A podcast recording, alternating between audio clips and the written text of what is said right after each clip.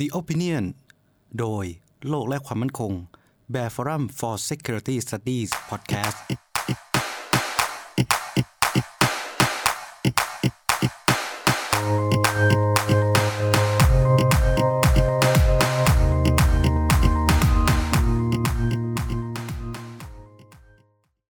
ดีครับ พบกับ พอดแคสต์นะครับ The Opinion EP ที่ 42 นะครับ เรามาในชื่อตอนว่าสมการพม่าหลังรัฐประหาร ก็คงจะเป็นเหตุการณ์ที่ทุกท่านได้รับทราบนะครับ เพราะเหตุการณ์เกิดขึ้นมาประมาณสักหนึ่งสัปดาห์กว่าๆแล้วนะครับ ก็คือเมื่อวันที่ 1 กุมภาพันธ์ที่ผ่านมานี่เอง ก็มีการเรียกได้ว่าไปเรียกว่าเป็นการรัฐประหารหรือการยึดอำนาจของกองทัพพม่าหรือทัดมาดอนะครับ รัฐบาลของนางองซานซูจี ก็เป็นรัฐบาลนางองซานก็ก็ก็ใช่นางองซานซูจีเป็นเป็นอ่าตำแหน่งคือที่ปรึกษาแห่งรัฐใช่ไหมครับ แต่ว่าประธานาธิบดีเนี่ยคืออูวินมินนะครับ ก็หลังจากเหตุการณ์ผ่านไปก็มีมีกระแสอะไรต่างๆ มากมายมีประเด็นที่น่าสนใจอยู่นะครับ ทีนี้ในในวันนี้ที่เราจะมาพูดคุยกันเนี่ย ก็จะอาจจะไม่ได้พูดลงลึกในประเด็นของตัวแง่มุมภายในเรื่องการเมืองภายในของพม่านะครับ เพราะว่าเราจะเป็นเพจของเราเนี่ยแล้วก็พอดแคสต์ของเราจะเน้นในเรื่องของความสมานของประเทศอยู่แล้วความมั่นคงอยู่แล้วเพราะนั้นเราก็จะพูดในเรื่องของ เหตุการณ์โดยทั่วไปประเด็นที่น่าสนใจ ปฏิกิริยาจากนานาชาติ และทางเลือกของเมียนมาในเรื่องของความมั่นคงเนี่ยหลังจากนี้มันมีประเด็นอะไรที่น่าสนใจและและเมื่อเป็นรัฐบาลทหารแบบนี้แล้ว การสมุนจากนานาชาติมันกลายไปเป็นแบบนี้แล้ว อาจจะโดนความบาดหรือไม่โดนอะไรยังไงก็ตามเมียนมามีทางเลือกอย่างไรณสถานการณ์ปัจจุบันนะครับ อันนี้ในแง่มุมของการต่างประเทศนะครับ ก็ในในเราก็จะแบ่งออกเป็น 3 ประเด็นหลักๆ ที่จะพูดในวันนี้ นะครับ เหตุการณ์โดยทั่วไปนะครับ ก็เช้าวันที่ 1 กุมภาพันธ์ ก็มีข่าวออกมาจากสำนักข่าวชื่อดังสำนักข่าวชื่อดังเกือบทั่วโลกเลยนะครับ ว่ากองทัพพม่าเนี่ยได้เข้าควบคุมนะครับ เข้าควบคุมตัวผู้นำระดับสูงนะครับ ไม่ว่าจะเป็นนางองซานซูจี หรือประธานาธิบดีเองรวมไปถึงนักการเมือง แล้วก็ผู้นำกลุ่มเคลื่อนไหวนะครับ ผู้นำกลุ่มเคลื่อนไหวต่างๆอีกหลายคนนะครับรวมไปถึงเหล่ามุขมนตรีที่เป็นเหมือนเป็นลักษณะคล้ายเป็นผู้ว่าการรัฐด้วยนะครับ หรือ Chief Minister ของแต่ละภูมิภาค แต่ละเขตปกครองตนเองก็มีการเข้าควบคุมตัวนะครับ เหตุการณ์ก็ดูจะ มีความไม่ชัดเจนแต่เกิดเกิดเหตุการณ์เหล่านี้ขึ้นแน่แหละแต่ยังไม่มีการถแถลงอะไรออกมาในช่วงหลายชั่วโมงทีเดียวนะครับ ก่อนที่จะมีการถแถลงออกมาโดยกองทัพชัดมารอ หรือว่ากองทัพพม่า ว่าเขาได้เข้าว่าเนื่องจากเข้าควบคุมอ่าเข้าควบคุมอำนาจด้วยจากการเอ่อในเรื่องของการโกงการเลือกตั้ง อันนี้คือสิ่งที่เราได้ยินเขาเล่ากันออกแล้วเขาแถลงออกมารวมไปถึงการรายงานของ สำนักข่าวต่างๆนะครับ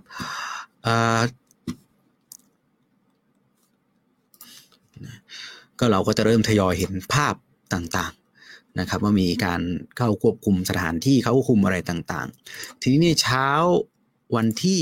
หนึ่งเนี่ยเช้าวันที่หนึ่งกุมภามันมันทำไมถึงเกิดเหตุการณ์นี้ในเช้าวันที่หนึ่งกุมภาเนื่องจากว่าวันที่หนึ่งกุมภาเนี่ยจะเป็นวันแรกนะครับ วันแรกของการเรียกประชุมสภา วันเปิดสภาวันแรกหลังจากที่มีการเลือกตั้งไปเมื่อเดือนกุมเดือน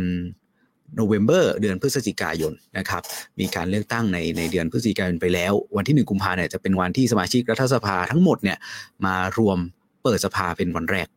นะครับ กองทัพพม่าก็ใช้โอกาสนี้ในการเข้าควบคุมตัวก่อนที่มีการเปิดสภา หลังมีการจับกลุ่มตัวประธานาธิบดี แล้วก็องซานอซองซูจีไปแล้วเนี่ยนะครับ ทาง ก็ได้มีการตั้งรองประธานาธิบดีขึ้นมารักษาการแทน ซึ่งเป็นอดีตทหารนะครับ จากนั้นมีการประกาศสถานการณ์ฉุกเฉินเป็นเวลา 1 ปี โดยใส่อำนาจตามรัฐธรรมนูญมาตราที่ 417 นะครับ ถ่ายโอนอำนาจไปให้กับพบทหารสูงสุดพลเอกอาวุโสมินออนไลน์นะครับ โดยสาเหตุที่กองทัพแถลงก็เรื่องมาจากการโกงการเลือกตั้งนะครับทีนี้เมื่อไปดูในเรื่องของมาตรา 417 เนี่ย ก็ก็ต้องบอกว่า มันเป็นมาตราที่เขากำหนดมาว่าให้สามารถที่จะประธานาธิบดีเนี่ยสามารถที่จะประกาศสถานการณ์ฉุกเฉินได้ โดยใช้เวลาหนึ่งปี ถ้าพบเหตุอะไรที่คิดว่าเป็นเหตุการณ์เหตุการณ์ฉุกเฉินระดับรัฐระดับชาติเนี่ยก็สามารถที่จะประกาศได้นะครับจะถูกเขียนไว้ในรัฐธรรมนูญ เมื่อเราไปดูไทม์ไลน์ก่อนหน้านี้เนี่ยตั้งแต่คือผลการเลือกตั้งเนี่ยนะครับผลการเลือกตั้งเนี่ยรัฐบาล โดยพรรค NLD ของขององซานซูจีเนี่ยชนะเลือกตั้งเนี่ยถล่มทลายกว่า 83%เลยนะครับ ก็คือได้ที่นั่งไป 340 กว่าที่นั่ง 346 ที่นั่ง จากที่ถ้าจะเป็นรัฐบาลแค่จากเสียงที่ต้องการคือ 322 เขาชนะไป คือชนะถล่มทลายเลยอะ 83%นะครับ ก็ทีนี้ เมื่อเป็นเช่นนี้ทางกองทัพก็ออกมาพูดตั้งแต่แรก ๆ แล้วว่าการเลือกตั้งครั้งนี้มันมีในเรื่องของการโกงการเลือกตั้ง มีบัตรเลือกตั้งเกินมาเป็นหลักหลายล้านใบ มีผู้ที่ไม่มีสิทธิ์มีผู้ที่ตายไปแล้ว แต่มีชื่อมาเลือกตั้งอะไรพวกนี้แต่ว่าทางสำนักข่าวต่างๆ ต่างประเทศก็มองว่ากองทัพพม่าเนี่ยไม่มีหลักฐานในเรื่องพวกนี้ ทางคณะกรรมการการเลือกตั้งของพม่าหรือ UEC เนี่ยก็คืออ่า Union Electoral Commission เนี่ยคณะกรรมการการเลือกตั้งของพม่าก็ไม่รับ เรื่องร้องเรียนนี้บอกว่ามันหลักฐานมันอ่อนนะครับ ก็กระแสที่ผ่านมาในช่วงหนึ่งเดือน ก่อนหน้านี้ช่วงเดือนมกราเนี่ยมันมีการชุมนุมประท้วงของกลุ่มเขาเรียกว่ากลุ่มเป็นสนับสนุนกองทัพนะครับสนับสนุนกองทัพ หรือกลุ่มเขาเรียกว่ากลุ่มอะไรอะอนุรักษ์นิยมเหรอของพม่าออกมาชุมนุมนะครับชุมนุมประท้วงในเรื่องของการโกงการเลือกตั้ง แล้วก็สนับสนุนให้กำลังใจหรือสนับสนุนกองทัพพม่าในช่วงตลอด กือบเดือนที่ผ่านมานะครับ ก็ทำให้เริ่มมีกระแสข่าวว่าจะเริ่มมีการน่าจะมีการปฏิวัติ หรือรัฐประหารในเร็วๆนี้โดยกองทัพพม่าหรือไม่อย่างไร ทีนี้ก็มีการไปสัมภาษณ์นะครับ สัมภาษณ์ทางโฆษกกองทัพหรือตัวพลเอกอาวุโสมีนองหลายเองก็ตาม เขาก็พูดว่ากองทัพเนี่ยจะค่ายเขาพูดว่าจะไม่ทำรัฐประหาร แต่เขาพูดว่าจะใช้เคารพรัฐธรรมนูญ และจะใช้อำนาจตามรัฐธรรมนูญนะครับ หรือทุนเอกโสมีนองไลก็พูดว่า หรืออาจจะมีการระงับยกเลิกการใช้รัฐธรรมนูญก็ได้อะไรประมาณนี้เขาพูดออกไปในแนวนั้น ไม่ไม่ได้พูดว่าใช่แหละ พูดว่าไม่ทำแต่จะใช้กลไกของรัฐธรรมนูญ ทีนี้ในการวิเคราะห์การรัฐประหารครั้งนี้เราไปสังเกตดูนะครับ มันจะไม่มีการใช้คำว่าคูหรือคูเดต้าหรือรัฐประหารเลยทั้งในการประกาศของกองทัพ หรือไม่ได้การถแถลงของพรรค NLD เองก็ตาม มีเอ่อทำให้ คำแถลงออกมามันก็เลยจะเป็นในในในเรื่องของอการอะไรอะทำให้การแถลงออกมาก็จะเห็นว่าเป็นใช้บางที่ก็ใช้คำว่า military seize power ก็คือกองทัพเข้าคุมอำนาจ ซึ่งในในความหมายโดยระยะของมันมันก็คือการรัฐประหารนั่นแหละนะครับ แต่การเล่นคำแบบนี้มันก็มีผลอยู่อยู่เหมือนกันทำเพราะว่า สุดท้ายกองทัพพม่าก็พูดว่าเขาไม่ได้รัฐประหารนะครับ เพราะว่าเขาใช้อำนาจตามรัฐธรรมนูญมาตราที่ 417 อย่างที่เรา บอกไปเมื่อสักครู่นี้นะครับมาตรา 417 ก็คือประกาศสถานการณ์ฉุกเฉิน โดยประธานาธิบดี แต่ทีนี้ไทม์ไลน์มันอาจจะงงๆนะเพราะว่าประธานาธิบดีโดนจับไปก่อนแล้วจับไปก่อนแล้วแล้วถึงมาตั้งรองประธานาธิบดีรักษาการ และรองประธานาธิบดีรักษาการเนี่ยก็ประกาศสถานการณ์ฉุกเฉินเพราะประกาศสถานการณ์ฉุกเฉินเนี่ยอำนาจในการบริหารหรืออำนาจอธิปไตยเนี่ยมันไปอยู่ที่สภาความมั่นคงแห่งชาติ โดยผู้บัญชาการทหารสูงสุดเนี่ยจะเป็นผู้ที่คุม ใช้บริหารการใช้อำนาจในส่วนนี้นะครับ ทีนี้ประเด็นในการวิเคราะห์การรัฐประหารครั้งนี้ที่ออกมา นอกจากเรื่องของการไม่ได้เห็นว่าเขาไม่ใช้คำว่ารัฐประหารแล้ว ประเด็นที่สองก็คือ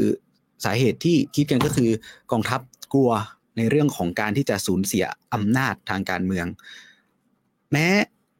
ในรัฐธรรมนูญปี 2008 ของพม่านะครับ จะกำหนดที่นั่งของ สสในสภาเนี่ยผู้แทนในสภาเนี่ยโดยจะมีที่นั่งของทหารอยู่ทั้งหมด 25%แล้วก็ตาม แต่ผลการเลือกตั้งที่ออกมามันทำให้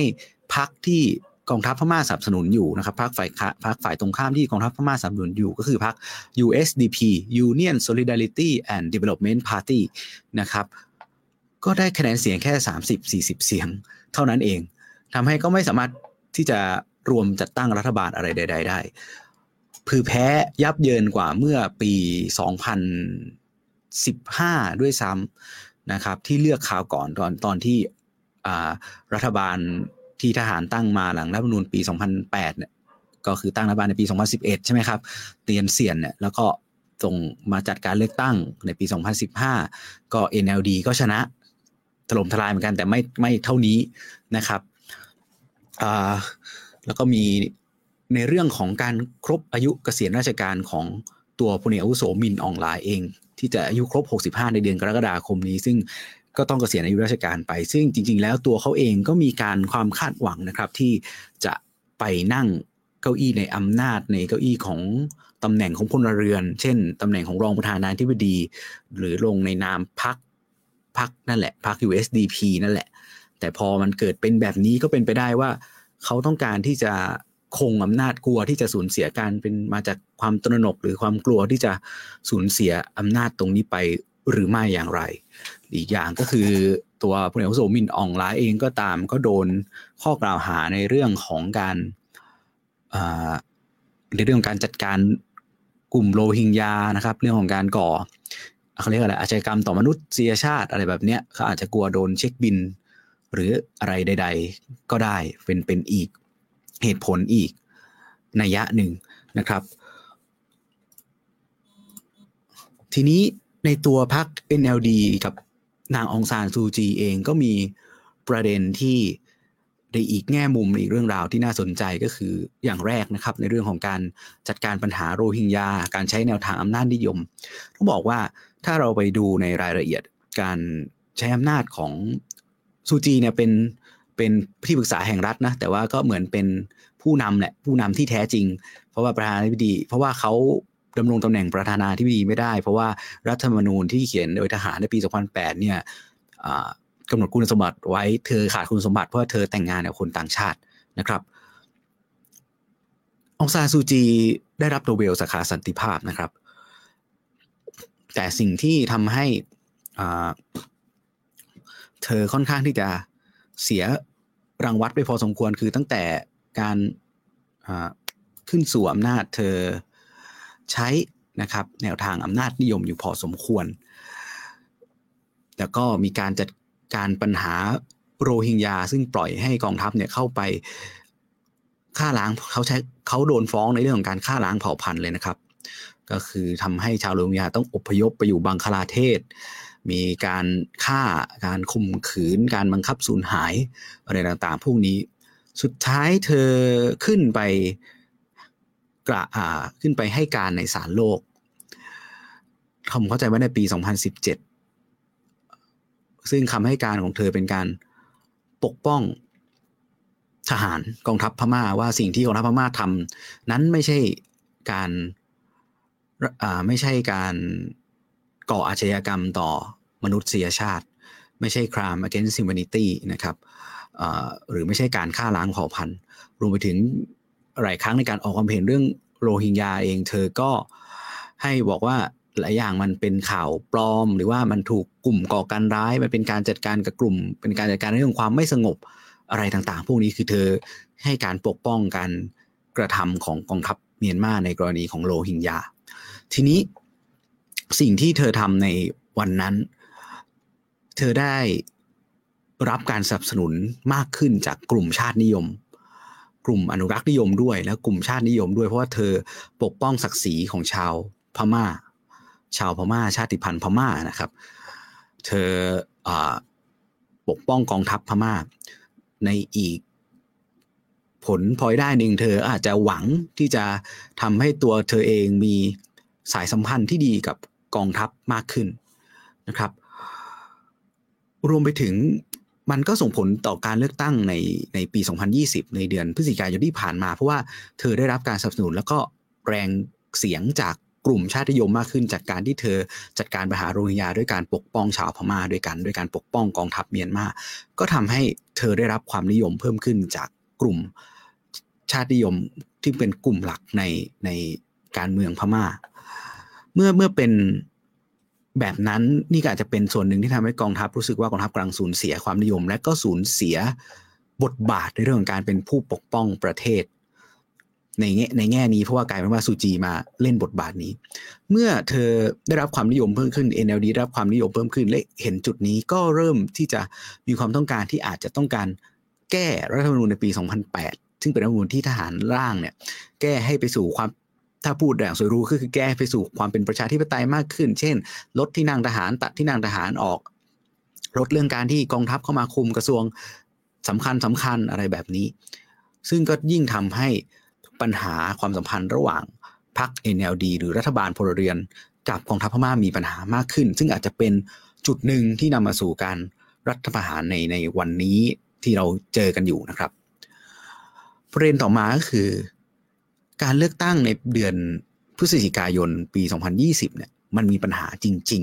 ๆ คือมันมีการกล่าว อันนี้คือไม่ใช่ว่าเรามาโปรรัฐบาลทหารพม่านะครับ หรือมาให้การสนับสนุนการรัฐประหารของทหารพม่านะครับ แต่เรากำลังพูดว่ามันมีการตั้งข้อสังเกตของผู้ติดตามสถานการณ์ในในพม่าฝั่งตะวันตกด้วยนะครับ เพราะลงในวารสาร foreign policy เลยว่า การเลือกตั้งของพม่าในในในคราวเนี้ยมันมันไม่ได้ฟรีแล้วก็แฟร์ก็คือไม่ได้เสรีหรือว่ายุติธรรมอย่างที่คิดกันพูดง่ายก็คือพรรค NLD ของสารสุจีซึ่งคุมรัฐบาล แล้วก็คุมกรรมการการเลือกตั้งเนี่ยมีการ งดนะครับ หรือว่ายกเลิกไม่จัดการเลือกตั้งในเขตโดยเฉพาะในยะไข่ในยะไข่นะครับยะไข่มีปัญหาอยู่สองอย่างคือ การรบกันระหว่างกองทัพพม่ากับกองทัพอารากันนะครับ AA อารากันอาร์มี่นะครับซึ่งเป็นกลุ่มพุทธหัวรุนแดงในยะไข่มีการยกเลิกการเลือกตั้งในอีกหลายส่วน ซึ่งเป็นส่วนที่มีปัญหากันระหว่างกองทัพกับ กลุ่มชาติพันธุ์ เช่นในฉานในขชินนะครับ รวมไปถึงมีการยกเลิกนะครับ ยกเลิกหรือไม่ให้สิทธิ์เลือกตั้งกับชาวโรฮิงญานะครับ ไม่ให้สิทธิ์เลือกตั้งกับชาวโรฮิงญานี่เป็นประเด็นที่ที่สำคัญแล้วก็ทำให้หลาย ๆ คนนะฮะก็มองว่า เออมันมันมันมี ความไม่แฟร์แล้วก็ไม่อะไรบางอย่างอยู่จริง ๆ ก็คือมีการใช้อำนาจในการเอื้อตัวเองอยู่จริง ๆ ในการเลือกตั้งครั้งนี้ เพราะว่าตัวเขาตัวพรรคเอ็นดีเนี่ยคุมทั้งรัฐบาลแล้วก็คุมทั้งตัวกรรมการการเลือกตั้งนะฮะนอกจากนั้นแล้วยังมีการจัดจับกลุ่มนักข่าวนะครับ จับกลุ่มนักข่าว จับกลุ่มผู้ที่วิพากษ์วิจารณ์รัฐบาลนะครับวิพากษ์วิจารณ์ รัฐบาลเลย มีการห้ามไม่ให้เป็นคณะนักสังเกตการนะครับ การเลือกตั้งเนี่ยเข้าไปสังเกตการเลือกตั้งด้วยนะครับ ก็คือไม่ให้องค์กรเพสเนี่ยเข้าไปสังเกตการการเลือกตั้งด้วยมีการจับกลุ่มผู้ที่เสนอแคมเปญ no vote เออ no vote คือไม่ไปเลือกตั้งด้วยนะครับนี่ก็เป็นเหตุผลหลัก ซึ่งมันก็ทำให้รัฐบาล NLD เองก็ถูกมองว่าคือกอดความเป็นประชาธิปไตยไว้กับตัวเอง อะไรที่เป็นประชาธิปไตยเหมือนกันแต่ขัดกับตัวเองขัดอำนาจตัวเองตัวเองก็จับเหมือนกันก็คือใช้แนวทางอำนาจนิยมในการที่จะเข้าไปควบคุมเข้าไปจับไม่ว่าจะเป็นนักข่าวหรืออะไรใด ๆ ก็ตาม มีนักข่าวโดนจับอยู่นะครับในในช่วงที่เป็นรัฐบาลพลเรือนของพม่าเนี่ยนะ นะครับ ทีนี้หลังจาก นี้หลังจากเกิดการควบคุมเข้าควบคุมอำนาจของทหารพม่านะครับก็เราก็ต้องไปดูปฏิกิริยาจากนานาชาติซึ่งเป็นเรื่องสำคัญนะครับ แน่นอนว่าปฏิกิริยาจากโลกตะวันตกนะครับก็เป็นในเรื่องของการประนามและการเรียกร้องให้กองทัพพม่าคืนอำนาจให้กับรัฐบาลที่มาจากการเลือกตั้งโดยเร็วที่สุด โดยแน่นอนครับหอกในโลกประชาธิปไตยก็คือสหรัฐอเมริกา ยิ่งประธานาธิบดีคนใหม่เพิ่งขึ้นสวมนาจได้เพียง 10 วันเท่านั้นก่อนที่จะเกิดเหตุการณ์นี้ นี่จึงถือว่าอาจจะเป็นบททดสอบหนึ่งในภาวะผู้นำของไบเดนเลยหรือไม่อย่างไรนะครับ ซึ่งไบเดนเองก็ได้นอกจากออกแถลงการหรือออกแถลงผ่านโฆษกทำเนียบข่าวแล้ว ในวันที่เขาไปเยี่ยมนะครับ ตรวจเยี่ยมที่กระทรวงการต่างประเทศก็ได้มีการกล่าวสปีช เกี่ยวเรื่องกับนโยบายต่างประเทศของสหรัฐ ซึ่งวันนั้นก็เน้นในเรื่องของการที่เขาจะใช้การทูตนำเน้นเรื่องความร่วมมือ เน้นเรื่องพหูภาคีนิยมอะไรพวกนี้ซึ่งก็มีการพูดถึงประเด็นพม่าว่า เดี๋ยวเขาก็เพิ่งได้ที่จะเหมือนเหมือนกำลังที่จะชักชวนหรือผลักดันให้ชาติประชาธิปไตยหลาย ๆ ชาติออกมา ร่วมกันถแถลง ร่วมกันประนามหรือกดดันพม่าให้คืนอำนาจให้กับรัฐบาลพลเรือนโดยเร็วที่สุดนะครับ ทางด้านปฏิกิริยาของในส่วนขององค์การระหว่างประเทศก็มีการเรียกประชุมวาระพิเศษของคณะมนตรีความมั่นคงแห่งสหประชาชาติหรือ UNSC ซึ่งการประชุมในวันแรกเนี่ยก็ไม่สามารถที่จะออกแถลงการได้นะครับ เนื่องจากว่าแถลงการฉบับแรกมีการกล่าวถึงการรัฐประหาร ใช้คำว่ารัฐประหารในนั้น ซึ่งทางรัสเซียแล้วก็จีนได้บล็อกนะครับ หรือว่าคัดค้านการการออกแถลงการแบบนั้น รวมไปถึง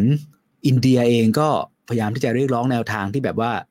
balance นะครับ balance ก็คือไม่แรงไปไม่อ่อนไปในเรื่องของการที่จะกดดันพม่าจนสุดท้ายก็ UNSC ก็ออกแถลงการณ์ได้ในวันถัดมา โดยมีรายละเอียดในเรื่องของการเรียกร้องให้มีกระบวนการอย่างสันติการคืน อำนาจให้กับกระบวนการเปลี่ยนผ่านไปสู่ประชาธิปไตยอย่างรวดเร็วอะไรแบบนี้ แล้วก็เรียกร้องให้ปล่อยตัวผู้ที่ถูกจับกลุ่ม ผู้ที่ถูกควบคุมตัวนะครับ แต่ก็หลีกเลี่ยงไม่มีการใช้คำว่ารัฐประหารนะครับ ทีนี้ในในภูมิภาคอื่นนะครับในในย้อนกลับมาในเอเชียของเราจีนเองก็ก็เรียกได้ว่าก็ใช้จีนใช้คำว่า เป็นการเปลี่ยนใช่ไหมจริงๆว่าเป็นการเปลี่ยนคณะรัฐมนตรีหรืออะไรประมาณนี้ก็คือรับรับทราบสถานการณ์ในพม่านะครับ แต่จีนเขาไม่ยุ่งเกี่ยวกับประเด็นภายในอยู่แล้ว มาถึงในแวดวงอาเซียนเองก็ตามในทุกชาติแม้บรูไนในประธานอาเซียนก็ออกแถลงการในส่วนของอาเซียนแล้วนะครับก็เรียกร้องให้มีการ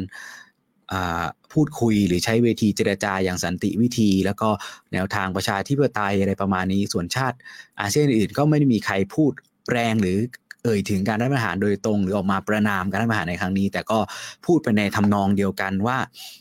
จับตาดูสถานการณ์อย่างใกล้ชิดมีความเป็นห่วงในสถานการณ์ในพม่า และเรียกร้องให้ทุกฝ่าย ใช้สันติวิธีในการแก้ปัญหาและเปลี่ยนผ่าน เหตุการณ์นี้ไปได้ด้วยความราบรื่นรวดเร็วประมาณนี้ แม้มาเลเซียกับอินโดนีเซียจะพยายามเรียกร้องให้มีการประชุมด่วนเรื่องของอาเซียน แล้วอาจจะพูดแรงกว่าคนอื่น นิดนึงแต่ก็ไม่ได้เอ่ยหรือประนามทหารพม่าตรงๆ ซึ่งอันนี้ก็ต้องเข้าใจในในมุมมองของอาเซียนด้วยนะครับ อาเซียนเราพูดถึงบ่อยๆว่าอาเซียนมันยึดโยงกันด้วยความกฎเหล็กข้อหนึ่งของอาเซียนเลยก็คือ การไม่ก้าวไก่ กิจการภายใน non interference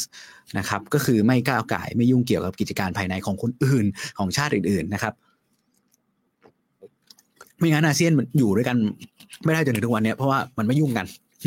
มันไม่ยุ่งเรื่องภายในกันเพราะว่าอาเซียนมันมีทั้งเคยรบกันมาเป็นศัตรูกันมา รัฐบาลเป็นคนละประเภทกันเลย อย่าง EU เนี่ยมันเป็นประชาธิปไตยกันหมดแม้บางประเทศ อาจจะเป็นอำนาจนิยมอยู่ในตอนนี้ก็ตาม แต่ว่า โดยพื้นฐานเขาเป็นประชาธิปไตยหมดทั่วประเทศแต่อย่างดูอย่างอาเซียนนะครับ มีทั้งรัฐบาลทหาร มีทั้งประชาธิปไตยครึ่งใบ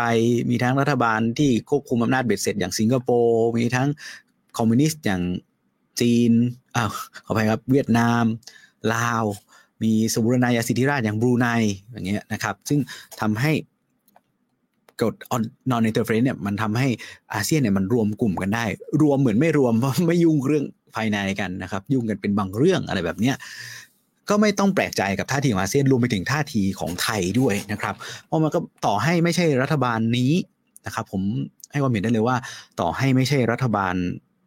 ปัจจุบันที่ไทยมีอยู่ ต่อให้เป็นรัฐบาลอื่น ในแง่มุมของรัฐก็คงไม่สามารถที่จะออกแถลงการใด ๆ ประนาม หรืออะไรใด ๆ กับพม่าได้ในฐานะ เรายึด โยงกับอาเซียนด้วยอาเซียนอยู่ด้วยกันแบบนี้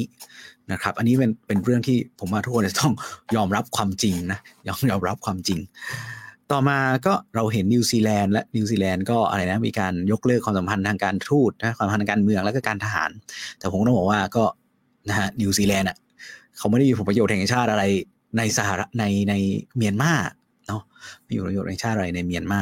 นะครับ นี่ก็เป็นปฏิกิริยาจาก นานาชาติ แล้วก็คงจะมีการบอยคอรดมีการความบาดอะไรใด ๆ ต่าง ๆ ก็ก็ตามก็ก็ต้องคงคงต้องจับตาดูกันต่อไปนะครับ ซึ่งเราก็จะเข้าสู่ส่วนที่ 3 เราจะพูดถึงทางเลือกทางนโยบายของเมียนมาแล้วอย่างที่บอกว่าเมื่อถ้าการเปลี่ยนถ้าการเข้าควบคุมอำนาจครั้งนี้ มันสำเร็จ พอตอนนี้ยังเผชิญการประท้วงอยู่นะครับ ในทั่วประเทศเราคงเห็นภาพจากสื่อจากทวิตเตอร์จากที่ต่างๆมาพอสมควรและ ทีนี้ก็ต้องมาดู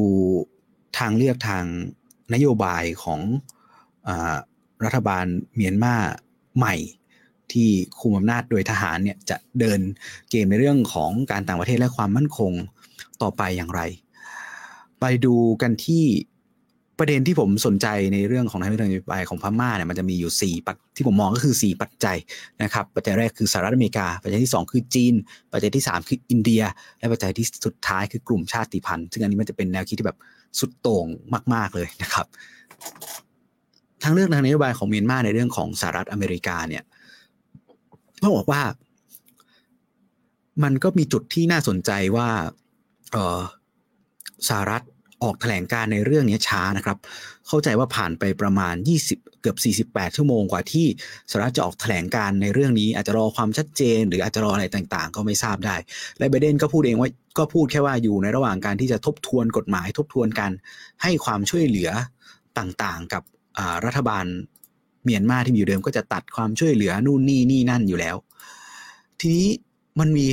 บทความที่เขียนโดย Stephen M. Walt นะครับ ซึ่งเป็นเป็นอ่าอ่าเรียกได้ว่าเป็นอะไรอะ เป็นนักวิชาการสาย realist นะครับ สาย realist คนหนึ่งก็ออกมาเขียนบทความว่าว่าอะไรที่สหรัฐอเมริกาควรจะทำหรือไม่ควรทำในในในเรื่องเกี่ยวกับการ รัฐประหารของพม่า คุณซีเฟนเอ็มวอลก็เขียนว่าปกติแล้วคู่มือหรือเพลย์บุ๊กอะคู่มือโดยปกติว่าเมื่อเกิดเหตุการณ์แบบเนี้ยวอชิงตันกับทำเนียบขาวก็จะใช้วิธีการมาตรฐานเป็นโปรโตคอลมาตรฐานแบบเนี้ยอยู่เสมอนะครับ ก็คือหนึ่งก็คือเขาสหรัฐอเมริกาไม่มีทางที่จะยกกองทัพบุกเข้าไปในเมียนมาเพื่อ นำรัฐบาลพลเรือนกลับมาสู่อำนาจหรือกลับมาสู่อำนาจเป็นบางส่วนอยู่แล้ว แล้วก็ไม่มีใครที่จะเสนอให้สหรัฐอเมริกาไป เช่นไปบล็อกเคดนะครับ ไปบล็อกเคดไปปิดล้อม หรือไปทำอะไรอะโจมตีต่อดิจิทัลอินฟราสตรักเจอร์นะครับ หรือ หรืออไปทำให้ให้เกิดความเสียหายร้ายแรงต่อความสัมพันธ์ทางเศรษฐกิจ ซึ่งตัว คู่มือเนี่ยก็จะรัฐบาลสิ่งที่สหรัฐจะทำก็คือการออกการประนามด้วยวาจาด้วยเอกสาร ก็จะมีการทบทวนหรือการยกเลิกหรือการยุติการให้การสนับสนุนโครงการความช่วยเหลือต่างๆ เป็นการชั่วข่าว และจากนั้นก็จะเป็นการเข้าไปคว่ำบาตรทางเศรษฐกิจ โดยเจาะจงกับกลุ่มคน หรือกลุ่มบุคคล หรือกลุ่มธุรกิจที่ มีความเชื่อมโยงกับตัวกองทัพหรือตัวคนที่ทำรัฐประหาร ซึ่งทุกวันนี้ก็ทำอยู่แล้วไม่ได้ยกเลิกนะครับ มีทหารผู้นำของกองทัพพม่าหลายคนที่ถูกสหรัฐอเมริกาแบนไม่เข้าประเทศ หรือว่ามีการ sanction ธุรกรรมทางการเงินหรืออะไรต่างๆ พวกนี้ ความจริงอีกข้อหนึ่งก็คือสหรัฐไม่ได้มีผลประโยชน์แห่งชาติอะไรใน ในพม่าขนาดนั้นนะครับ นี่คือสิ่งที่ Stephen M. Walt บอกนะครับเเขาบอกว่าการลงทุนอะพูดถึงดูแค่การลงทุนก็รู้ว่าการลงทุนของสหรัฐอเมริกาในพม่าอยู่ประมาณ การค้าการลงทุนในพม่าเนี่ยมีอยู่ประมาณ 1.4 พันล้าน US ดอลลาร์แต่มูลค่าการค้าการลงทุนของพม่ากับจีนเนี่ยมีมาก กว่าสหรัฐถึง 10 เท่า คืออยู่ที่ 10หมื่นหมื่นเจ็ดพันล้าน US ดอลลาร์ในปี 2019 นะครับ ซึ่งการลงทุนในในในเรื่องของเศรษฐกิจของจีนเนี่ย ในพม่าเนี่ยเยอะกว่าสหรัฐมากๆรวมรวมไปถึงว่าเมียนมาเนี่ยเป็นโครงการหลักเป็นเป้าหมายหลักในโครงการ BRI นะครับ Belt and Road Initiative นะครับ หรือถ้าไปดูก็โครงการความช่วยเหลือที่สหรัฐ มอบให้กับพม่า ก็อยู่ที่ประมาณ 180 ล้าน US ดอลลาร์ในปี 2020 นะครับ ไม่ว่าจะเป็นในเรื่องของการการช่วยบรรเทาภัยพิบัตินะครับบรรบรรเทาภัยพิบัติช่วยเหลือมนุษย์อะไรต่างๆ หรือความช่วยเหลือที่เกี่ยวข้องกับการสาธารณสุข ซึ่งการไปตัดงบความช่วยเหลือพวกนี้มันก็กระทบกับคนบุคคลทั่วไปนะมันไม่ได้กระทบกับตัวรัฐบาลทหารพม่า นะครับ เพราะฉะนั้นไม่ต้องแปลกใจในเรื่องของว่าจีนมีความสัมพันธ์อันลึกซึ้งกับพม่ามากกว่าสหรัฐอยู่แล้วนะครับแค่นั้นการที่จะสหรัฐจะไปคว่ำบาตรหรือผลกระทบจากการคว่ำบาตรต่าง ๆ ที่สหรัฐจะดำเนินการต่อพม่ามันจึงจำจำกัดมาก ๆ แทบคือวอลมองว่าแทบไม่เกิดผลอะไรเลยอะ่ะเออแทบไม่มีผลอะไรนะครับ นอกจากนั้นแล้ว เมื่อบวกลบคูณหารผลกระทบที่เกิดขึ้นแล้ว โดยเมื่อกองทัพพม่า ทัดมาดอนบวกลบคูณหารผลกระทบที่เกิดขึ้นจากการตอบโต้ของสหรัฐแล้วอะเขาก็จะมองออกเลยว่ามันไม่ได้มีผลอะไรนะครับซึ่งสิ่งที่สหรัฐจะต้องกังวลมากกว่านี้อีกก็คือ โอกาสที่จะทำอย่างไรเอ่อ จะทำอย่างไรที่จะกดดันพม่าได้และพม่าไม่เข้าไปยุ่งเกี่ยวหรือเข้าไปใกล้ชิดกับจีนมากไปกว่านี้ คือไม่ทำให้จีนกลายเป็นทางเลือกเดียวของพม่า อ่า นี่คือสิ่งที่ที่วอลคิดนะครับ ซึ่งผมก็เห็นด้วย ว่าถ้าพม่าเองก็ในจุดนี้นะครับ ในเรื่องของ มองในมุมมองความมั่นคงนะครับในมองในเรื่องของภูมิรัฐศาสตร์ พม่าเนี่ยอยู่ในจุดที่เป็นทาง อยู่ในจุดที่เรียกว่าเป็นจุดที่จีนจะสามารถใช้ในการแพร่ขยายอิทธิพลนะครับ สู่มหาสมุทรอินเดียเนาะนี่คือพม่านะครับ นี่คือแผนที่ของพม่านะก็ด้านบนเนี่ยแถวเนี้ยจะติดมีชายแดนติดกับอินเดียนะครับ แล้วก็มีชายแดนติดกับจีน แล้วก็มีทางออกสู่มหาสมุทรอินเดียเป็นแนวยาวนะครับ แน่นอนว่าจีนมองพม่าเป็นชิ้นเป็นเป็นชิ้นเนื้อ ใช้คำว่าอะไรจะเป็นเป้าหมายหนึ่งที่เขาควรจะได้นะครับ ทีนี้ถ้าทางเลือกของนโยบายของพม่าคือพม่าจะสามารถต่อรองกับสหรัฐอเมริกาอย่างไรที่จะให้สหรัฐอเมริกายอมรับ หรืออ่อนข้อให้กับรัฐบาลใหม่ที่ที่ทหารเป็นผู้ควบคุม เพื่อแลกกับการที่พม่าจะไม่ไปตกอยู่ในกลายเป็น client state ของจีนอีกที่หนึ่งนอกจากลาวกับกัมพูชา US เองก็ US และยุโรปเองก็รวมไปถึงเพื่อนบ้านในเอเชียก็ต้องรวมตัวกัน และทำให้รัฐบาลฐานพม่า เห็นให้ได้ว่าความสัมพันธ์ ของพม่ากับ US ยุโรป แล้วก็ประเทศเอเชียเนี่ยจะให้ผลประโยชน์กับพม่าได้ดีกว่าการที่พม่าจะต้องไปพึ่งพิงจีนนะครับ การที่พม่าต้องไปพึ่งพิงจีน จะทำอย่างไรกลุ่มประเทศ ตะวันตกเนาะประเทศประชาธิปไตยกลุ่มนี้ก็ต้องทำให้พม่าให้เห็นให้ได้นะครับว่าเขาเขาจะต้อง ทำอย่างไรนะครับ ทีนี้เมื่อ เราดูทางเลือกในแบบว่าในส่วนของสหรัฐไปแล้วนะครับ ผมคิดว่าโดยรูปเนี่ยมันก็ไม่ได้ดูเป็นเรื่องอันตรายอะไรการที่สหรัฐจะคว่ำบาตรหรือการที่ UN จะกลับมาคว่ำบาตรอีก เพราะว่าสถานะพม่าในตอนนี้เนี่ยก็มี อำนาจต่อรองประมาณหนึ่งในแง่ที่ว่าเขามีส่วนสำคัญเป็นจิ๊กซอว์ตัวสำคัญตัวหนึ่งในเรื่องของยุทธศาสตร์อินโดแปซิฟิกของสหรัฐ โดยเฉพาะในฝั่งของมหาสมุทรอินเดีย อย่าลืมว่าจีนมีที่ปากีสถานแล้วเนาะจีนมีปากีสถานแล้วจีน มีปากีสถานจีนได้ท่าเรือที่ศรีลังกาไปแล้วจีนกำลังแพร่ขยายอิทธิพลเข้าไปในเอเชียกลางด้วย และถ้าพม่า ยังตกไปเป็น client state ของจีนจริง ๆสหรัฐจะทำอย่างไร แต่ในอีกมุมหนึ่งด้วยความที่ไบเดนเพิ่งเพิ่งก้าวขึ้นมารับตำแหน่งเนาะแล้วก็นโยบายของการ เรื่องของประชาธิปไตยเรื่องของ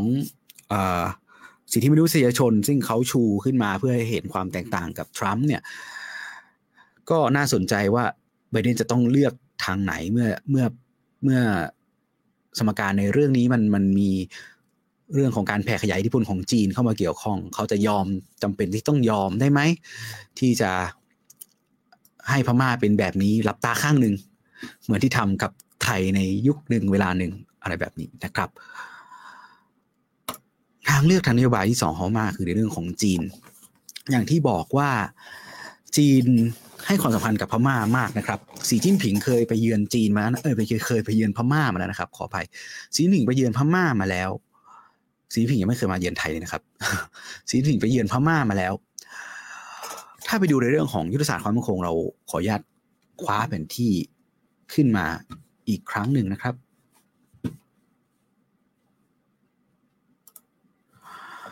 เมื่อไปดูในเรื่องของยุทธศาสตร์ความมั่นคงนะครับ เราเคยพูดไปในตอนถ้าลองไปหา YouTube ของเราช่องของเรานะครับ ก็คือ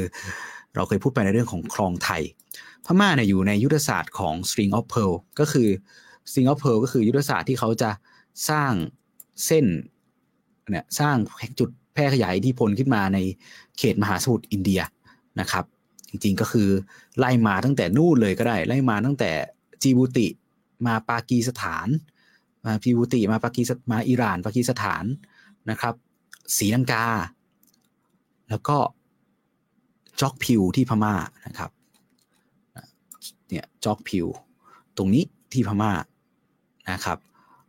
แล้วก็ถ้าครองไทยเกิดได้จริงอาจจะเป็นอีกจุดหนึ่งใน string of pearl ก็ได้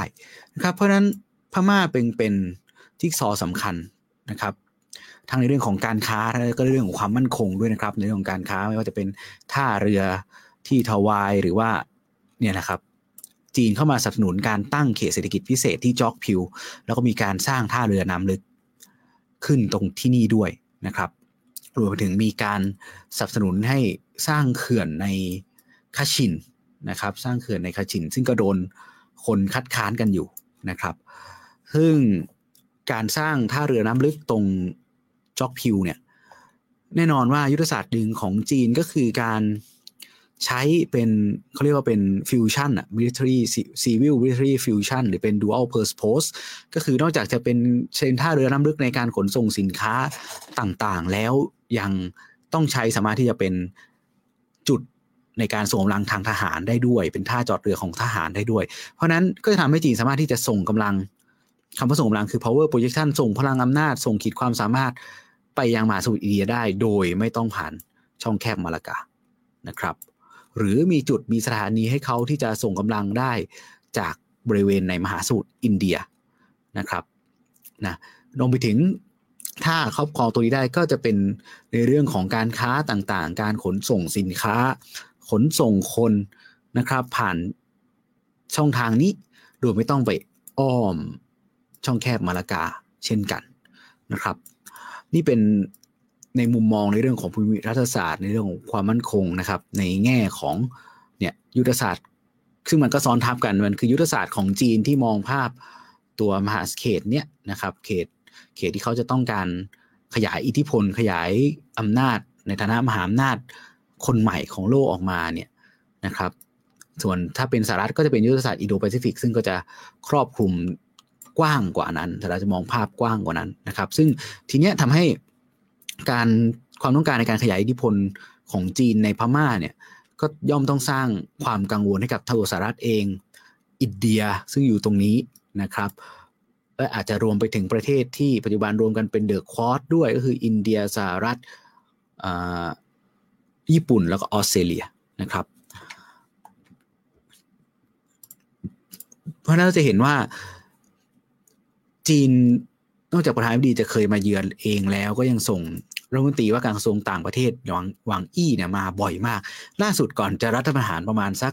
สองสามอาทิตย์เนี่ยช่วงต้นเดือนมกราคมที่ผ่านมาหวังอี้ก็เพิ่งไปเยือนพม่านะครับ พบทั้งองซานซูจี พบทั้งอูวินมิน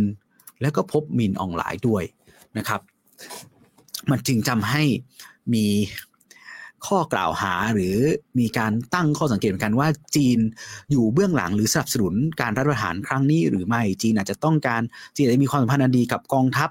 จนทำให้สนับสนุน และกองทัพมั่นใจว่าจีนจะให้การสนับสนุน แล้วก็จึงตกตัดสินใจที่จะทำรัฐประหารครั้งนี้หรือไม่ ทีนี้มันมันมีมุมมองที่ที่น่าสนใจในเรื่องของจีนกับพม่าอยู่อยู่นะครับ ก็คือหนึ่งจีนน่ยไม่ได้พอใจนักกับ รัฐบาลทหาร เนื่องจากความไม่แน่นอนในนโยบายนะครับ จีนเคยโดนยกเลิกโครงการมาหนึ่งคมาหนึ่งครั้งแล้วในช่วงประมาณปี 2011 ซึ่งเป็นรัฐบาลที่เปลี่ยนผ่านจากรัฐบาลทหารมาสู่รัฐบาล รัฐบาลหุ่นเชิดของทหารก่อนที่จะไปสู่การจัดการเลือกตั้ง จีนก็รู้สึกถึงความไม่แน่นอนในนโยบายของรัฐบาลทหารเท่าไหร่อยู่แล้วนะครับ อย่างออกมาจีนเองในช่วงของรัฐบาลองซานซูจีก็ได้มีการสร้างความสัมพันธ์อันดี มีการเข้าไปลงทุนทางเศรษฐกิจ สร้างความสัมพันธ์ทางเศรษฐกิจเป็นจำนวนมาก และจีนก็เชื่อว่าจีนก็สามารถที่จะพูดคุย หรือมีความใกล้ชิดสนิทสนมกับรัฐบาลองซานซูจี ได้พอๆกับที่เขามีความใกล้ชิดสนิทสนมกับตัวทหารพม่านะครับ เพราะนั้นแล้วจีนมีนักวิเคราะห์วิเคราะห์ไว้เหมือนกันนะครับ จากใน ฮ่องกง University นะครับ ลงเขียนลงในบล็อกของ EAF East Asia Forum นะครับคุณเอนเซฮานนะครับ จากฮ่องกง University เขียนว่าในชื่อว่า China does not like the coup in Myanmar เขาก็มองว่าเนี่ยตัวกลุ่มในพลของพม่าเนี่ยเคยหันหลังให้กับจีนมาแล้วในช่วงปี 2011 นะครับ แล้วก็กลายเป็นว่าจีนรับผลกระทบจากตัวทหารพม่าเนี่ยมากกว่ามากกว่าใคร เช่นมีการต้องเจราจาใหม่ ได้มีการยกเลิกต่างๆ การสร้างสัมพันธ์ทางเศรษฐกิจของเมียนมากับจีนก็พัฒนาไปตามลำดับ มีทั้งการลงนามในในความสัมพันธ์แบบทวิภาคีนะครับ มีพม่าเองก็ตัดสินใจที่จะเข้าร่วมอาเซบด้วยนะครับ องซานสุจีนี่ก็เป็นคนตัดสินใจที่เข้าร่วมอาเซบ นะถึงแม้ว่าในช่วงรัฐบาลทหารเนี่ยช่วงที่พม่าโดนแซงชั่นเยอะๆจะพึ่งพาการลงทุนจากจีนก็ตามนะครับแต่พอเป็นเช่นนี้พอมีการรัฐประหารเกิดขึ้น ตอนนี้คือจีนเข้าไปลงทุนเยอะแล้วถึงเป็นช่องทางการตลาดการตลาดของจีน ถ้า พม่าโดนแซงชั่นจากนานาชาติโดนคว่ำบาตรหนักๆเหมือนสมัยก่อนนู้นอีกจีนเองก็สูญเสียตลาดตรงนี้ด้วยเหมือนกันนะครับ แต่เขาก็มองว่าจีนมีนโยบายหลักคือการไม่ยุ่งเรื่องกิจการภายในไม่ยุ่งไม่สนใจในเรื่องระบอบการปกครอง เพราะนั้นจีนก็ไม่สามารถที่จะเปิดหน้าประนามพม่าได้อยู่แล้วอ่าเขามองเขามองในในมุมมุมมองแบบนั้นนะครับ ต่อให้จีนจะพูดแค่ไหน แต่เรื่องที่ว่าเขาอ่าไม่ไม่ไม่ไม่ ไม่ได้ไม่ใช่นโยบายของเขาหรือไม่ใช่ผลประโยชน์ของเขาที่เขาจะต้องไปประนามการกระทำของฐานพม่าในเรื่องนี้ แต่เขาก็ตั้งข้อสังเกตว่าการที่โอเค จีนขัดขวางให้ UNSC เนี่ยออกแถลงการในตอนแรกที่ใช้คำประนามเรื่องการรัฐประหารเนี่ยแต่ถึงแม้จะไม่ใช้คำนั้นแต่คำอื่นที่ถูกระบุในในการถแถลงเนี่ยก็เป็นภาษาที่มุ่งไปทาง เรื่องของการประนามการกระทำอยู่แล้วในเมียนมาและจีนก็ยอม ซึ่งก็แสดงเห็นว่าเขาเองก็ไม่ได้เห็นด้วยนักกับการรัฐประหารในในพม่าตอนนี้เนี่ยแหละเขาข้อก็ข้อกังวลในเรื่องของเศรษฐกิจนะครับข้อกังวลในเรื่องของความสัมพันธ์ต่างๆ และความไม่แน่นอนของนโยบาย ประเด็นที่สองฐานพม่าไม่ได้มีความไว้ใจจีนนักนะครับ ช่วงหลังๆมาเราเห็นว่าพม่าพยายามความสัมพันธ์ในเรื่องกองทัพเองพม่าพยายามจะ ถอยห่างหรือว่าสร้างบอร์เดอรี่ประมาณหนึ่งหรือว่าพยายามที่จะเรียกอะไรนะ รักษาระยะห่างประมาณหนึ่งกับจีนไม่ได้พึ่งพาพึ่งพิงมากนัก ดูทั้งจากการซื้ออาวุธ ดูทั้งจากการพยายามปลุกปั้นอุตสาหกรรมป้องกันประเทศของตัวเอง เพราะว่าส่วนหนึ่งทางพม่าเห็นตัวอย่างกับดักหนี้และการกลายเป็น client state หรือเป็นรัฐในใน client state เรียกว่ารัฐลูกน้องอะ เขาเรียกว่าอะไรเออเป็นลูกน้องของจีนที่อยู่ในอาเซียนน่าจะเป็นลาวน่าจะเป็นกัมพูชานะครับแล้วในเรื่องกับดักหนี้ต่างๆ ที่เห็นได้ชัดว่าจีนเข้าไปลงทุนให้กู้นู่นนี่นี่นั่นสุดท้ายเมื่อ ไม่สามารถที่จะใช้หนี้ได้ ไม่สามารถที่จะเจรเจรจาไม่ได้จีนก็บังคับหรือยึดเอาไปเป็นของตัวเองอะไรเงี้ยหาประโยชน์ให้กับตัวเอง ก็ทำให้ทหารว่าก็มีความกังวลกับจีนนะครับ ไม่ได้ไว้ใจจีนขนาดนั้น ทีนี้ รวมไปถึงในเรื่องของการให้การสนับสนุนให้การสนับสนุนกลุ่มชาติพันธุ์ บางกลุ่ม เช่นโกก้างที่อยู่ติดกับจีน แล้วส่วนใหญ่ก็เป็นคนเชื้อสายจีนเนี่ยคนเชื้อสายทางนั้นนะครับ พูดภาษาเขาเขาอยู่ติดกับทางจีนใช่ไหมครับ ก็มีการสนับสนุนด้วย ถ้าเราย้อนข่าวไปเนี่ยมีข่าวที่จีนเคยส่งเครื่องบินนะฮะเคยส่งเครื่องบินรบอะมาถล่ม ทหารพม่าด้วยซ้ำนะครับ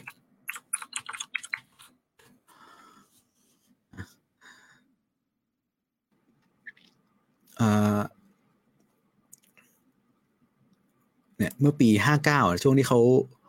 รบกับรบกับรบกับพวกโกก้างนี่แหละนะครับ ก็คือรวมถึงมีการ เคยมีการกล่าวหาว่าจีนยิงเครื่องบินรบของพม่าตกด้วยนะครับ คือความสัมพันธ์ในในแง่เนี้ยในเรื่องเนี้ยก็ก็ไม่ค่อยราบรื่นนักนะแต่ทั้งนี้ทั้งนั้นการรัฐประหารในครั้งนี้อย่างที่บอกว่าถ้าประชาคมโลกหรือสหรัฐอเมริกา ตัดสินใจที่จะใช้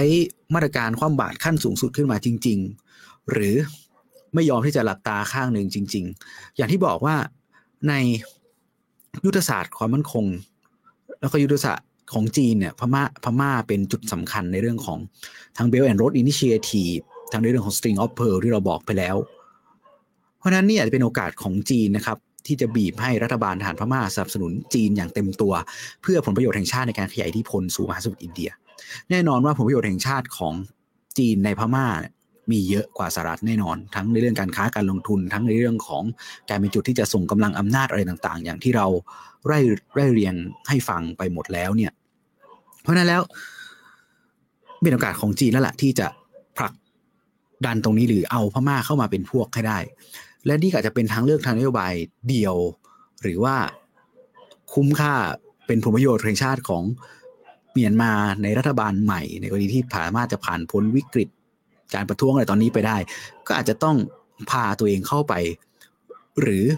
ให้การสนับสนุนจีน หรือหวังที่จะให้จีนสนับสนุนรัฐบาลตัวเอง ในเรื่องของประเด็นของการต่างประเทศประเด็นของความมั่นคงนะครับก็อาจจะทำให้สิ่งที่ตามมาอาจจะเห็นโครงการต่างๆ เกิดขึ้นในพม่าเยอะขึ้นจากจีน จากเงินของจีน อาจจะรวมไปถึงอาวุธยุทโธปกรณ์หรือความสัมพันธ์ที่ใกล้ชิดขึ้นระหว่างกองทัพสองกองทัพนี้ หรือไม่อย่างไร นะครับในประเด็นในเรื่องของจีนกับพม่าจะมีอยู่ประมาณนี้ อาจจะเป็นทางเลือกทางนโยบายที่ดีที่สุดหรือไม่ที่รัฐบาลใหม่ของเมียนมาจะมองในประเด็นของการต่างประเทศว่า ถ้าชาติตะวันตกเนี่ยที่ซึ่งเขาไม่มีผลประโยชน์แห่งชาติของเขาในพม่ามากนัก เพราะนั้นในเรื่องของการ sanction เรื่องของการความหมายไม่คว่ำบาตรมาเลยเป็นเรื่องอุดมการณ์หรือเป็นเรื่องของ image ภาพลักษณ์ล้วนๆเนี่ย นั้นเขาก็อาจจะเลือกที่จะเข้าข้างจีนไปเลย เพื่อผลประโยชน์ของตัวเอง เพื่อค้ำจุนในเรื่องของ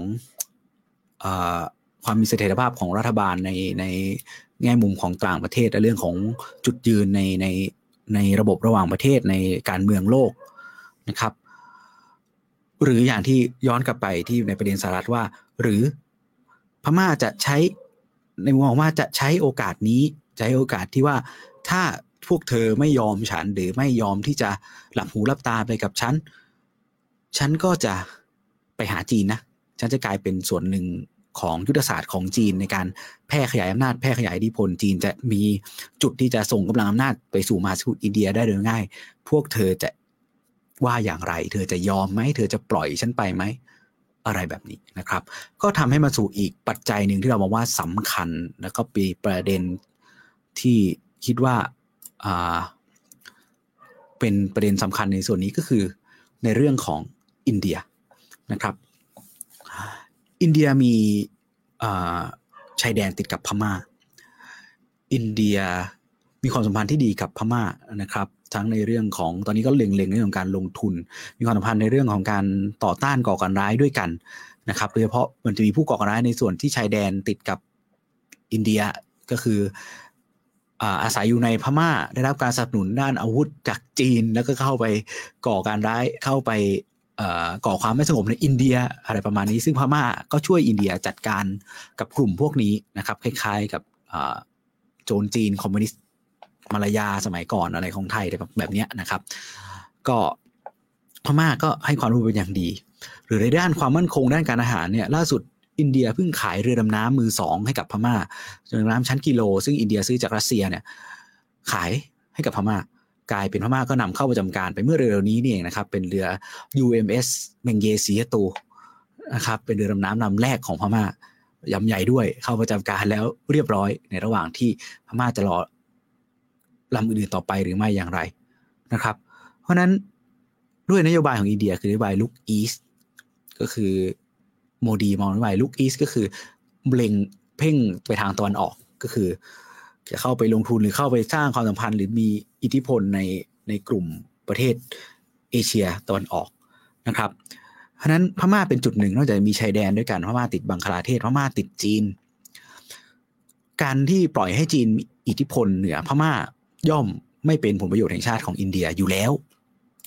เพราะว่า อย่างที่เราพูดไปบ่อยๆว่ามันจะกลายเป็นช่องทางการเข้าสู่มหาสมุทรอินเดีย ซึ่งมันเป็นเขตอิทธิพลของอินเดียเนาะมหาสมุทรอินเดียมันต้องเป็นเขตอิทธิพลของอินเดียถูกไหมเพราะนั้นเมื่อเมื่อเป็นแบบนั้นเนี่ยอินเดียเองเขาพยายามที่จะเข้าไปมีมีอิทธิพลของของ อินเดียในพม่านะครับ ก็พยายามที่จะสร้างความสัมพันธ์ตรงนี้ สังเกตได้ว่าอินเดียเองก็ไม่ได้ออกแถลงการประณามรัฐบาลทหารพม่าในตอนนี้นะครับ รวมไปถึงในวงของ UNSC อินเดียก็พยายามเรียกร้องที่จะให้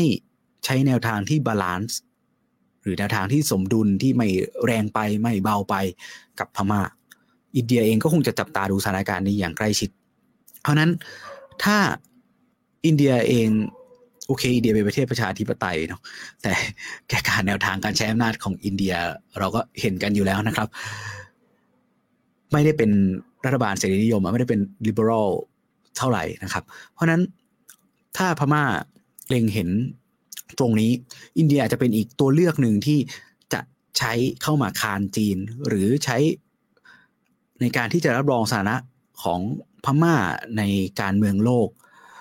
ในแง่ที่เมื่อตะวันตกอาจจะไม่ยินดีที่จะเอ่อยินดีที่จะคบค้าด้วยในแง่ของภาพลักษณ์นะหรือเผลอๆชาติตะวันตกก็อาจจะให้การสนับสนุนผ่านอินเดีย อาจจะสนับสนุนให้อินเดียเล่นบทบาทตรงนี้ แทนกลุ่มชาติตะวันตกอย่างสหรัฐหรืออย่าง EU อาจจะสนับสนุนให้อินเดียเล่นบทบาท ตรงนี้เพื่อที่จะอย่างน้อยก็มีกลุ่มของตัวเองเข้าไปคาน อำนาจกับจีน เมื่อให้จีนเนี่ยได้พม่าไปโดยสะดวก หรือพม่ากลายเป็น client state ของจีนไปอย่างเต็มตัวก็ได้นะครับ เพราะนั้นแล้วข้อกังวลทั้งหมดในเรื่องของทางนโยบายในเรื่องของความมั่นคงก็คือ โดยสรุปเนี่ยจุดของพม่าวันนี้มันเป็นจุดสำคัญในเรื่องของยุทธศาสตร์ของจีนในการแพร่ขยายอิทธิพลสู่มหาสมุทรอินเดีย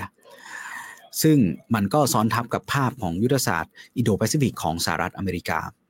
ทีนี้สหรัฐก็ต้องมาชั่งใจว่า ในเรื่องของยุทธศาสตร์ความมั่นคง กับในเรื่องของภาพลักษณ์ในเรื่องของประชาธิปไตยในเรื่องของสิทธิมนุษยชนสหรัฐเลือกอะไร หลังจากนั้น ในเมื่อเป็นแบบนี้สหรัฐจะเลือกอะไร อินเดียเองก็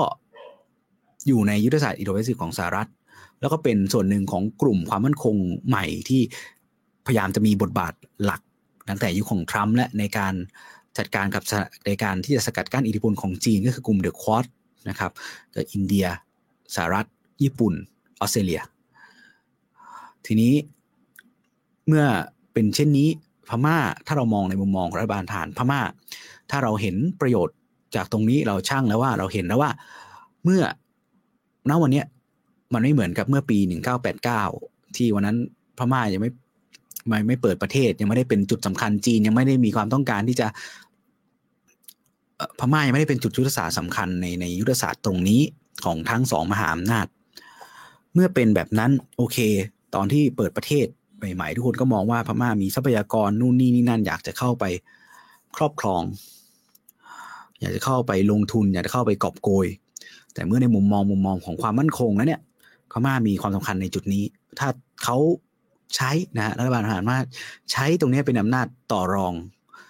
ของตัวเองใน เวทีโลกกับมหาอำนาจ เพื่อที่จะให้แค่ถ้าอย่างน้อยไม่สนับสนุนก็คืออยู่เฉยๆ ไม่สนับสนุนแต่ก็อยู่เฉยๆ ปล่อยผ่านไป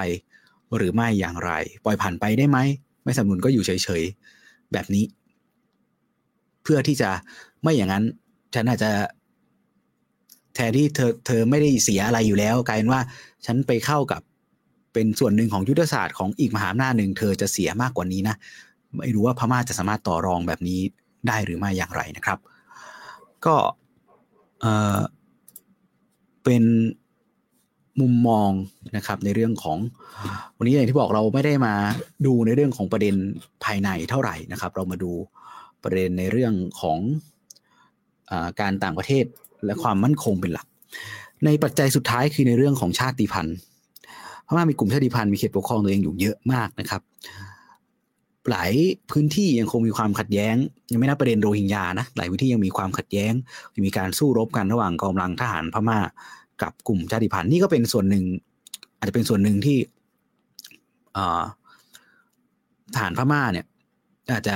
ไม่พอใจรัฐบาลก็ได้ที่อาจจะในบางพื้นที่รัฐบาลอาจจะอ่อนข้อหรืออะไรแบบนี้ แต่หรือในบางพื้นที่ ตัวรัฐบาลหามาก็สามารถเจรจากับกองกำลังกลุ่มชาติพันธุ์นั้นได้กองกำลังกลุ่มชาติพันธุ์นั้นก็เข้ามาเป็นกองกำลังป้องกันชายแดน BGF ให้กับทหารพม่าเป็นพวกเดียวกันหยุดยิงแล้วก็มาเป็นพวกเดียวกัน ก็มี การรัฐประหารในครั้งนี้มันจึงเป็นจุดว่า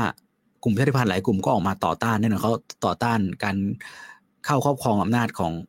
รัฐบาลทหารพม่าอยู่แล้ว เพราะกองทัพพม่านะเป็น คู่ขัดแย้งโดยตรงกับกลุ่มชาติพันธุ์เนาะเวลาไปรบกันก็ก็กองทัพพม่าเป็นคนไปรบไปบุกเขาไปยิงกันใช่ไหมนะครับ เมื่อเมื่อเป็นแบบนั้นเนี่ยเขาก็ย่อมไม่พอใจในในตัวกองทัพพม่าอยู่แหละถามว่าที่ผ่านมารัฐบาลจูจีแบบ โอ้ให้กลุ่มชาติพันธุ์สนับสนุนกลุ่มชาติพันธุ์ขนาดไหมก็ก็ไม่นะครับ เพราะว่าอันนี้เป็นอากูเมนต์ส่วนตัวนะ ผมมาเป็นความเห็นส่วนตัวก็คือ สุดท้ายองซานซูจีก็เป็น คนชาติพันธุ์พม่าฉะนั้นเขาไม่มีในเรื่องของ เรื่องของการจัดการคนกลุ่มน้อยเขาก็ต้องค่อนข้างที่จะมีไมเซตแล้วก็เห็นด้วยกับกลุ่มกองทัพพม่าอยู่แล้วอะเออในในมุมหนึ่งนะครับ เพราะฉะนั้นผมก็คิดว่า เรื่องของกลุ่มชาติพันธุ์ก็อาจจะเป็นปัจจัยสำคัญในแง่มุมนี้อยู่เหมือนกัน ถ้าสมมุติว่ากลุ่มชาติพันธุ์ใดชาติพันธุ์หนึ่งใช้มองเห็นโอกาส จากการที่ทุกวันนี้มีการประท้วงมีการต่อต้านมาแล้วอยู่แล้วประกาศ รบกับรัฐบาลทหารพม่า หรือมีชาติมหาอำนาจใดชาติมหาอำนาจหนึ่ง ให้การสนับสนุนในเรื่องของสงครามตัวแทนรบกับในโอกาสเนี้ยเปิดฉากรบกับกองทัพพม่าไปเลยนะเปิดฉากรบกับกองทัพพม่าไปเลย จะเป็นก็จะเป็นอีกซีนารีโอหนึ่งที่ แต่ผมมองมันเป็นสีแดงที่มันสุดโต่งไปนะมันเป็นไปแทบไม่ได้อะแต่มันก็อาจจะเป็นถ้าเขามองเห็นโอกาสและสามารถที่จะคอนวินส์หรือยอมให้มหาอำนาจเห็นเห็นผลประโยชน์ตรงนี้แล้วก็สนับสนุนกลุ่มชาติพันธุ์บางกลุ่มที่จะลุกขึ้นมาสู้กับใช้โอกาสนี้ในการลุกขึ้นมาสู้กับรัฐบาลทหารพมา่า แต่ทีนี้ก็ไม่รู้ว่าถ้าเกิดเหตุการณ์แบบนั้นจริง ๆ กระแสที่มีอยู่ในตอนนี้จะตีกลับ ไปสู่กลุ่มชาติพันธุ์เหล่านั้นหรือไม่ เช่นประชาชนอาจจะเห็นดีเห็นงามกับรัฐบาลหารมาในการเข้าไปปราบปรามจนกลุ่มน้อยที่แข็งข้อขึ้นมาก็ได้ ต้องไม่ลืมว่าอย่างที่ผมบอกว่า คะแนนเสียงของซูจีที่ได้มาในคราวนี้ที่ชนะอย่างถล่มทลายส่วนหนึ่งมาจากกระแสชาตินิยมที่เธอออกไปปกป้องกองทัพพม่าในศาลโลกนะครับ ว่าการกระทำของกองทัพพม่าต่อโรฮิงญามันไม่ใช่การฆ่าล้างเผ่าพันธุ์เพราะฉะนั้นถ้า อยู่ดีมีกลุ่มชาติพันธุ์ลุกขึ้นมาสู้กับกองทัพพม่า ในห่วงเวลานี้กระแสจากเดิมที่ต่อต้านกันอาจจะมีกลุ่มชาติชาตินิยมที่สนับสนุนซูจี แต่ไม่สนับสนุนกลุ่มชาติพันธุ์ เปลี่ยนฝั่งไปสนับสนุนรัฐบาลผ่านพม่าก็ได้นะครับ เหมือนกับที่ผมตั้งข้อสังเกตใน Twitter ไปว่า ถ้าเราดูภาพการประท้วงที่พม่าเนี่ย มันจะแตกต่างจากที่ไทยตรงที่ ไม่ไม่ใช่เรื่องของสัญลักษณ์สามนิ้วนะครับ แต่ว่ามันแตกต่างกับที่ไทยตรงที่เราจะเห็นว่า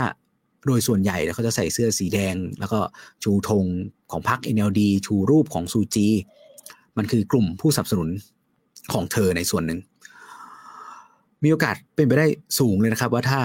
มีใครสักคนหนึ่งเข้าร่วมขบวนการเคลื่อนไหวครั้งนี้แล้วบอกว่ากลุ่มชาติพันธุ์มาที่แถลงการเนี่ยออกมาร่วมกันสู้กับรัฐประหารพม่าเถอะแล้วเราจะ ถ้าผ่านพ้นไปได้เราจะให้สิทธิ์ self determination หรือการสิทธิในการกำหนดใจตัวเอง หรือให้ลงประชามติในการแยกตัวเป็นประเทศอะไรแบบนี้ถ้ามีคนเข้าไปร่วมขบวนเคลื่อนไหวและเสนออะไรแบบนี้ขึ้นมาอาจจะเป็นจุดเปลี่ยนเลยที่ทำให้กลายเป็นว่ากองทัพพม่าได้รับการสนับสนุนก็ได้นะครับ หรือวงแตกไปเลยอะไรแบบนี้นะเพราะว่าผมก็มองว่าในปัญหากลุ่มชาติพันธุ์สุดท้ายชาติพันธุ์หลักของพม่าก็ คงไม่อยากที่จะให้กลุ่มชนกลุ่มน้อยเหล่านั้นได้รับสิทธิ์ในการแยกตัวเป็นประเทศหรือปกครองตนเองอย่างแท้จริงนะครับ ก็ถ้าฉะนั้นสามารถที่จะไปโน้มน้าวให้มีการสนับสนุนจากประเทศมหาอำนาจในการที่จะก่อสงคราม แยกตัวเองกับพม่าได้ในกลุ่มชาติพันธุ์ที่ปัจจุบันเนี้ยยังมีปัญหากับพม่าอยู่ เช่นโกก้างก็ยังมีเห็นไหมรู้สึกว่ายิงรถตู้ตำรวจล่าสุดก็คือเป็นโกก้างนะครับ อะไรแบบเนี้ย เออมันจะเป็น scenario ที่เกิดขึ้นได้ในในในแง่ของความสุดโต่งอย่างหนึ่งก็ได้ แต่ผมก็ยังมองว่าเป็นมีเปอร์เซ็นต์น้อยมาก ๆนะครับนะก็โดยสรุปโดยรวมวันนี้เรามาชี้ให้เห็นนะครับว่าพม่าเนี่ยสมการสมการพม่าหลังรัฐประหารเรื่องความมั่นคงเนี่ยพม่าเป็นจิ๊กซอว์สำคัญในในในการแพร่ขยายอิทธิพลในมหาสมุทรอินเดียเมื่อสำคัญกับจีนในการแพร่ขยายอิทธิพลสู่มหาสมุทรอินเดีย ฉะนั้นก็จะสำคัญกับอินเดียสำคัญกับพันธมิตรชาติตะวันตกที่จะ ใช้ในการสกัดกั้นอิทธิพลของจีน เพราะนั้นการปล่อยให้จีน สามารถที่จะเข้าไปหาประโยชน์จากพม่าในโอกาสที่ชาติตะวันตกเนี่ยจำเป็นที่จะต้องบอยคอรดหรือจำเป็นที่ต้องประนามรัฐบาลทหารพม่าชุดใหม่ที่เพิ่งจะรัฐประหารไปเนี่ยมันก็อาจจะเป็นการสูญเสียผลประโยชน์แห่งชาติของชาติตะวันตกหรือไม่อย่างไร หรือถ้าชาติตะวันตกชั่งน้ำหนักแล้วว่าโอเคผลประโยชน์แห่งชาติไม่ได้เยอะขนาดนั้น ไม่จำเป็นต้องทำอะไร ก็อยู่เฉยๆไหมหรือไม่ก็แซงชั่นไปตามระบบระเบียบ แต่ไม่ได้คิดที่จะทำอะไรจริงจัง ซึ่งถ้าเป็นแบบนั้นพม่าก็อาจจะพอที่จะไม่จำเป็นที่ต้องเข้าหาจีนอย่างเต็มตัว เลยที่ยังสามารถที่จะคานหาอำนาจมาคานได้ด้วยอีกประเทศหนึ่งที่สนใจพม่าอยู่เหมือนกันนั่นคืออินเดียนะครับ เรามองเรามองแบบนี้เรามองประมาณนี้นะสำหรับในเรื่องของความมั่นคงของพม่าหลังรัฐประหาร โอเคครับ ก็พูดมาประมาณหนึ่งชั่วโมง ผมไม่แน่ใจว่าท่านผู้ดู ยังมีท่านที่ดูตั้งแต่แรกหรือไม่นะครับน่าจะเป็นการตอบตอบคำถาม มีใครท่านใดมีคำถามอะไรไหมครับถ้ามีคำถามอะไรก็คอมเมนต์เข้ามาได้นะครับ จะได้ตอบสั้นๆก่อนก่อนที่จะปิดไลฟ์นะครับ ก็ไลฟ์ในครั้งนี้ก็จะบันทึกลงในพอดแคสต์รวมไปถึงจะนำไปลงใน YouTube ด้วยนะครับ ก็เดี๋ยว เราไปลงเมื่อไหร่ก็จะนำลิงก์สำหรับท่านที่อาจจะฟังในตอนขับรถฟังแต่เสียงไม่ได้ดูภาพหรือดูอะไรก็จะได้ไปติดตามกันในแอปพอดแคสต์ต่างๆนะครับสำหรับผลงานของ The Opinion เนี่ยท่านผลงานของ b a f r a m for Security Studies เพจของเราโลกและความมั่นคงเนี่ยก็มีบทความที่จะลงใน Facebook อยู่เป็นประจำนะครับ ช่วงนี้อาจจะห่างๆหายหายบทความยาวไปนิดนึงนะครับ ก็จะมีพอดแคสต์นะครับ ก็ปกติก็จะลงวันพุธนะครับ The Opinion สลับกับเล่นทหารพอดแคสต์ อ่าก็มี YouTube นะครับ ใน YouTube ก็จะเป็นรายการ BFS Talk รวมไปถึงจะเอาพอดแคสต์ที่ไลฟ์เนี่ยที่น่าสนใจไปลงใน YouTube ด้วยนะครับ ก็มีไหมครับ มีท่านใดจะถามอะไรไม่เอ่ย โอเค ถ้าไม่มีผมก็น่าจะต้อง ขอบคุณทุกท่านที่ติดตามรับชมรับฟังกันแล้วกันนะครับ สามารถไปฟังย้อนหลังได้ในทุกช่องทางที่ที่บอกไปนะครับ และถ้าเรามีประเด็นอะไรที่น่าสนใจ ที่คิดว่าอ้าวมาทำไลฟ์ดีกว่า ก็จะนำมาทำให้ได้รับชมรับฟังกันอีกนะครับ ก็วันนี้ก็คงต้องขอบคุณทุกท่านที่ติดตามรับฟังกันนะครับ ก็พบกันใหม่โอกาสหน้าครับ สวัสดีครับ